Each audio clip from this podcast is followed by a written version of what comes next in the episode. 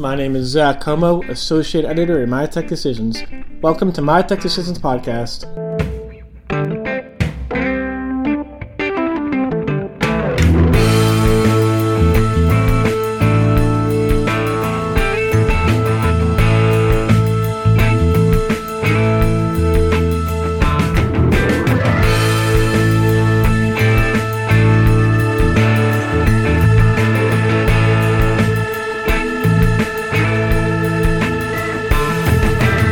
Said, my name is Zach Comeau and I'm your host. You can follow me on Twitter at ZWComeau and read my articles on mytechdecisions.com.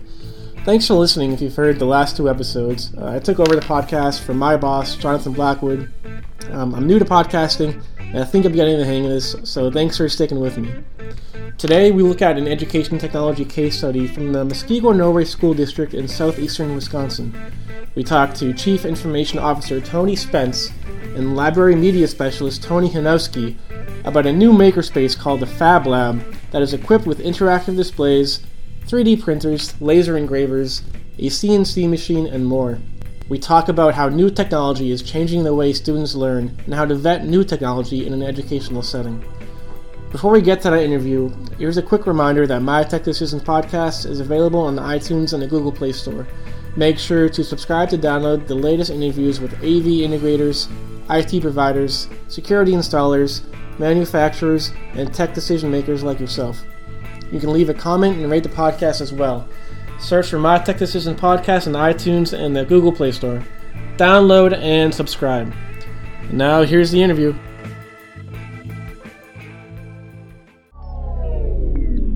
Thanks, guys, for joining me. So I wanted to ask you about the Fab Lab at Muskego, Norway, school district in Wisconsin. So Tony Spence, I'll start with you. Uh, can you tell us about the Fab Lab and uh, you know what exactly students and teachers can can do in the lab?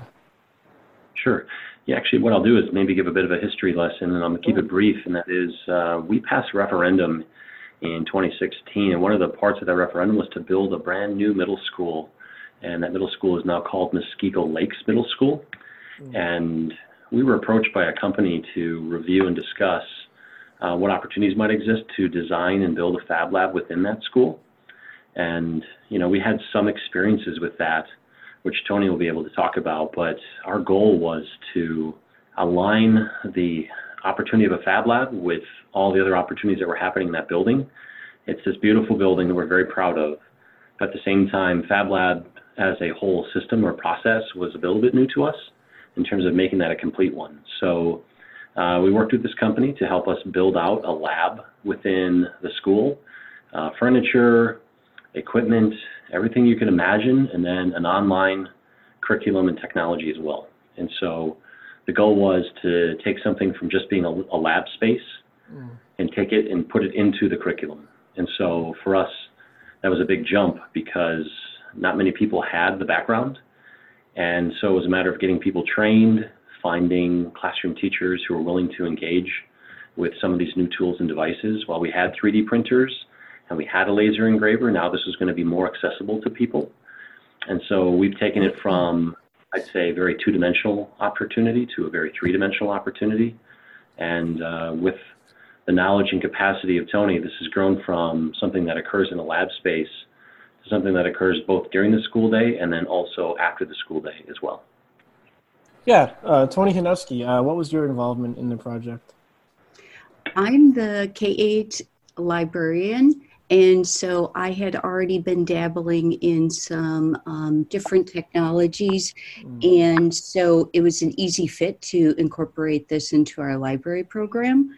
So we started off with 3D printers and um, before we had our fab labs and started getting other um, teachers beside myself using them and so um, we started using it in our face classes we um, front load and teach all of the fifth graders how to 3d print so when they get into upper grades they can have a pretty successful experience with the assignments they're given from um, their teachers so we started really small and just kept growing it.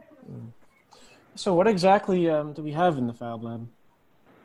So, at this point, we have six 3D printers, which are going pretty consistently. We have three laser cutters. Um, we added morph pens because we realized that some of our younger students didn't understand the difference between 2D and 3D. So we added some morph pens that helped them understand that. Then we added in a Cricut. Um, and so that was cutting vinyl um, for teachers for things in their classrooms. Um, we have gone into t shirt making that teachers can do um, with their items. And we just continually add things. We started expanding and having um, social studies teachers using the 3D printers. And we had the face classes, we're doing prototypes of furniture. We had math teachers teaching volume um, to their students. And so we've progressed now that our Fab Lab is mobile. It's no longer a destination, it's something um, we can take the equipment and move it all around the building. How about the display technology? I know you, you guys said you added digital displays um, and an interactive projector. Yeah, that was really helpful for us in the Fab Lab, um, in our Fab Labs next to our library. And so we do have an Epson touchboard and our Epson projector and um, it has really changed things for us in demonstrating how to do a variety of the skills that we need to have the kids have, um, demonstrating how to use different tools. So um, it's been really helpful for us to have those. We have them as a uniform access. That means any teacher, any staff member could be in any place and have the exact same access, mm. which is a large screen that's bright, and we have a lot of natural light that comes into all of our buildings, uh, all the parts of it. And then the thing is, even with that bright light, natural light, and all the lights on, we still have a very high quality display that again has universal access for all. So it's not like if we bring these utilities into someone's classroom, then now they have less or fewer access uh, to this technology at that point. It's all the same across the system. Right. How did you decide on the, uh, these specific uh, display technologies?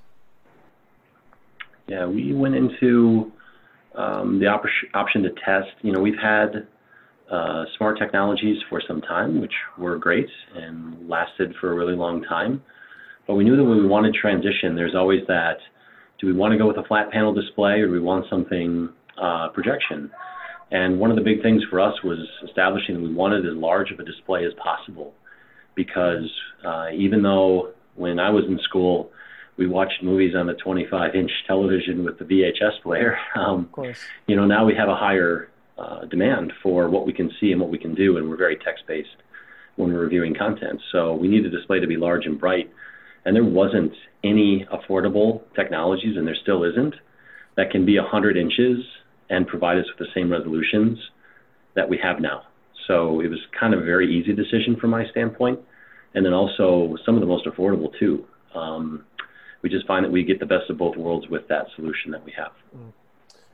And how many of those Epson projectors um, does the district utilize? Currently, we're at about 225. Oh, wow. In a year and a half, we'll be at 315. Every instructional space within the school, within the district. How have those impacted uh, teaching and learning and engagement? Well, the wonderful thing is that it is so bright, and um, like Tony was saying, we have so much natural light that comes into our um, classrooms in our buildings that many times the kids couldn't see the screen. We'd have to dim the lights and oh. hope they could see the screen. Um, but now with these projectors, it really changes things for us because you always have that bright, clear picture. Um, that has been wonderful, and it's you can use any program you want. You can project anything you have on your computer. Mm-hmm. Um, so they've been super helpful, and I have to say the interactivity for um, the kids that I work with has been great too because they can go up interact with it right on the board. They can um, do their presentations and go forward and backwards with uh, Google Slides or anything else they use. So they've been great.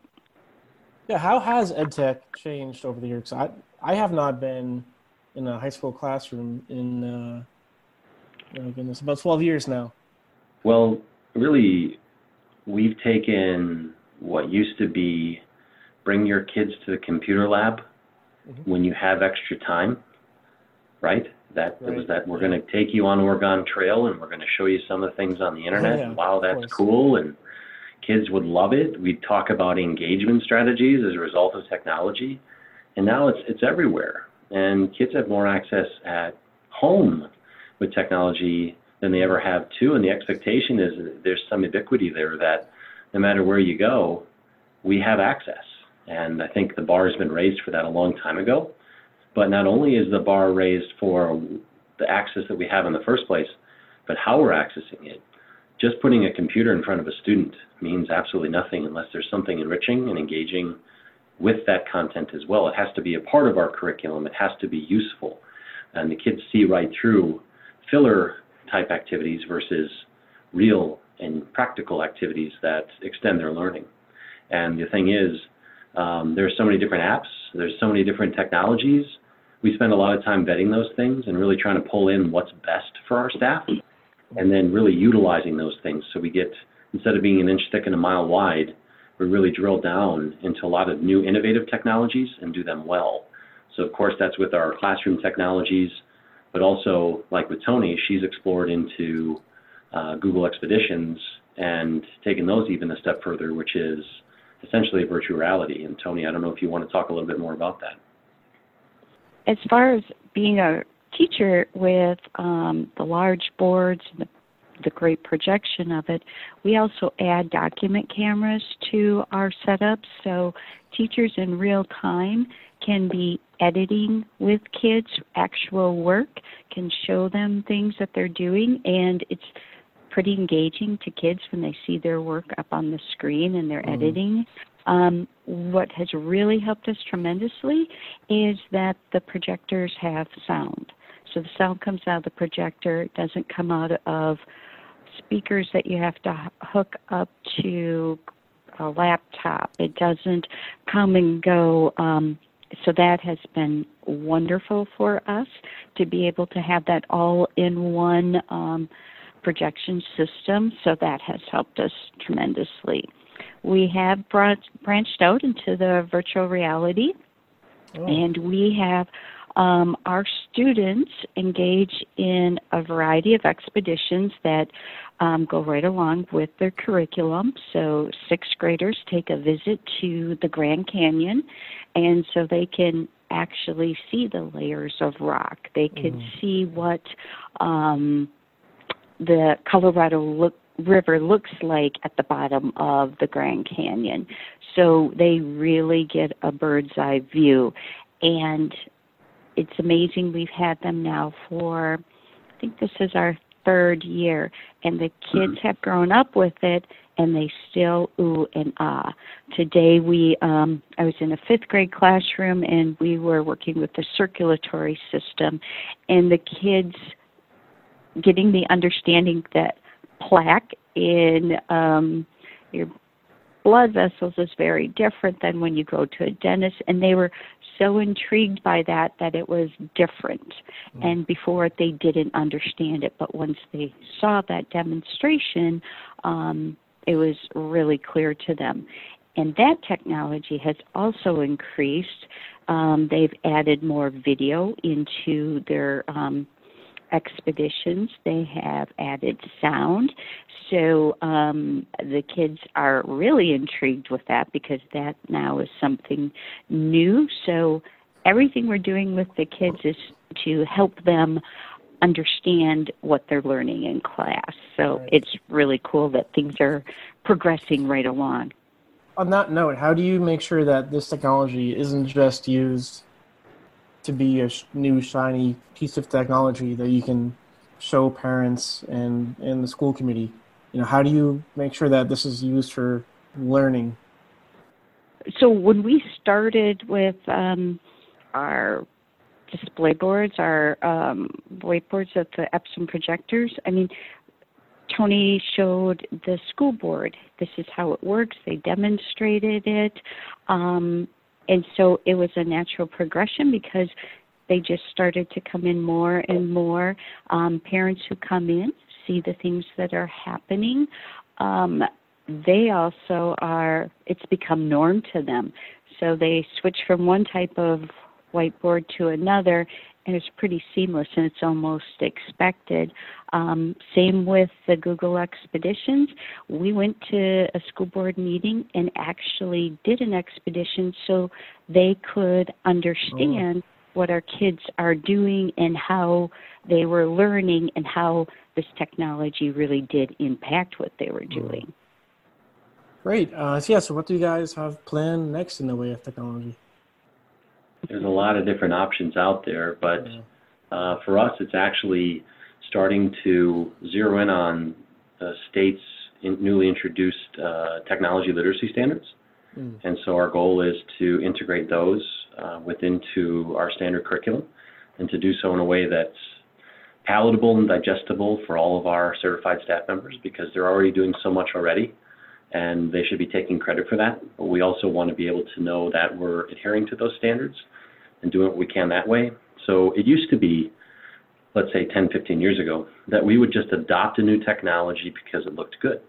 Right. And now we realize we're not doing that anymore. We're looking at what our curricular needs are, and then we're finding the right technologies to apply to that. And most of those are innovative tasks, and sometimes they're technology that might be right underneath our nose. And so we find ways to implement those technologies, and then they're very um, practical and pragmatic because it's what teachers need in the moment to really get into their curriculum with those students. So it's not a extracurricular activity for a student to use technology. It's not just something to toy and experiment with, although we have plenty of tinkering going on. It's actually something that we feel is a is a perfect match to go with either a newly augmented curriculum or even one that's currently in place as well. Hmm. My wife is a um, eighth grade teacher. Uh, we, we know we know all too well about the budgetary constraints um, yeah. in in these school districts. Yeah, don't you have to be very deliberate in what you choose to to spend money on?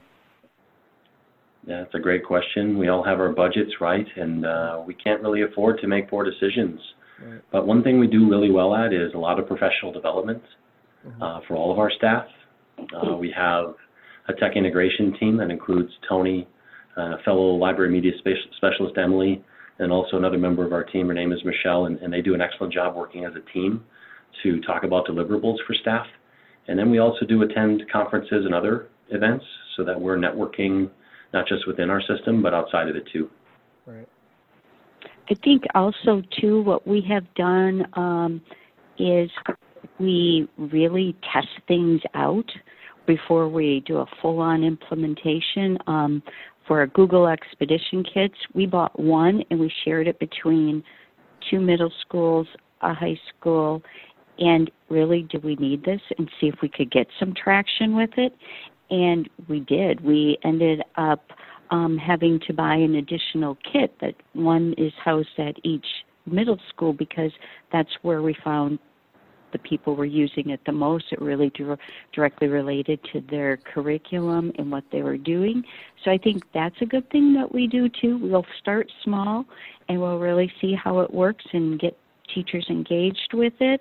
Um, and so they have a lot of ownership in it because they're seeing how it works and they can recommend yes this is good. This is something we want.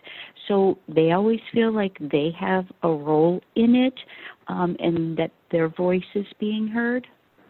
Guys thank you very much for taking some time out of your day. I'm sure it's, a, it's another long day at school but uh, thanks very much. Yes our pleasure zach. Thank you for taking the time to interview us. We really appreciate it. If you have any other follow-up questions just let us know. All right thank you Thank you for listening to My Tech Decisions podcast, where it's our mission to help you do your job better. If you'd like to learn more, head to mytechdecisions.com or follow us on Twitter at MyTechDecisions. Until next time.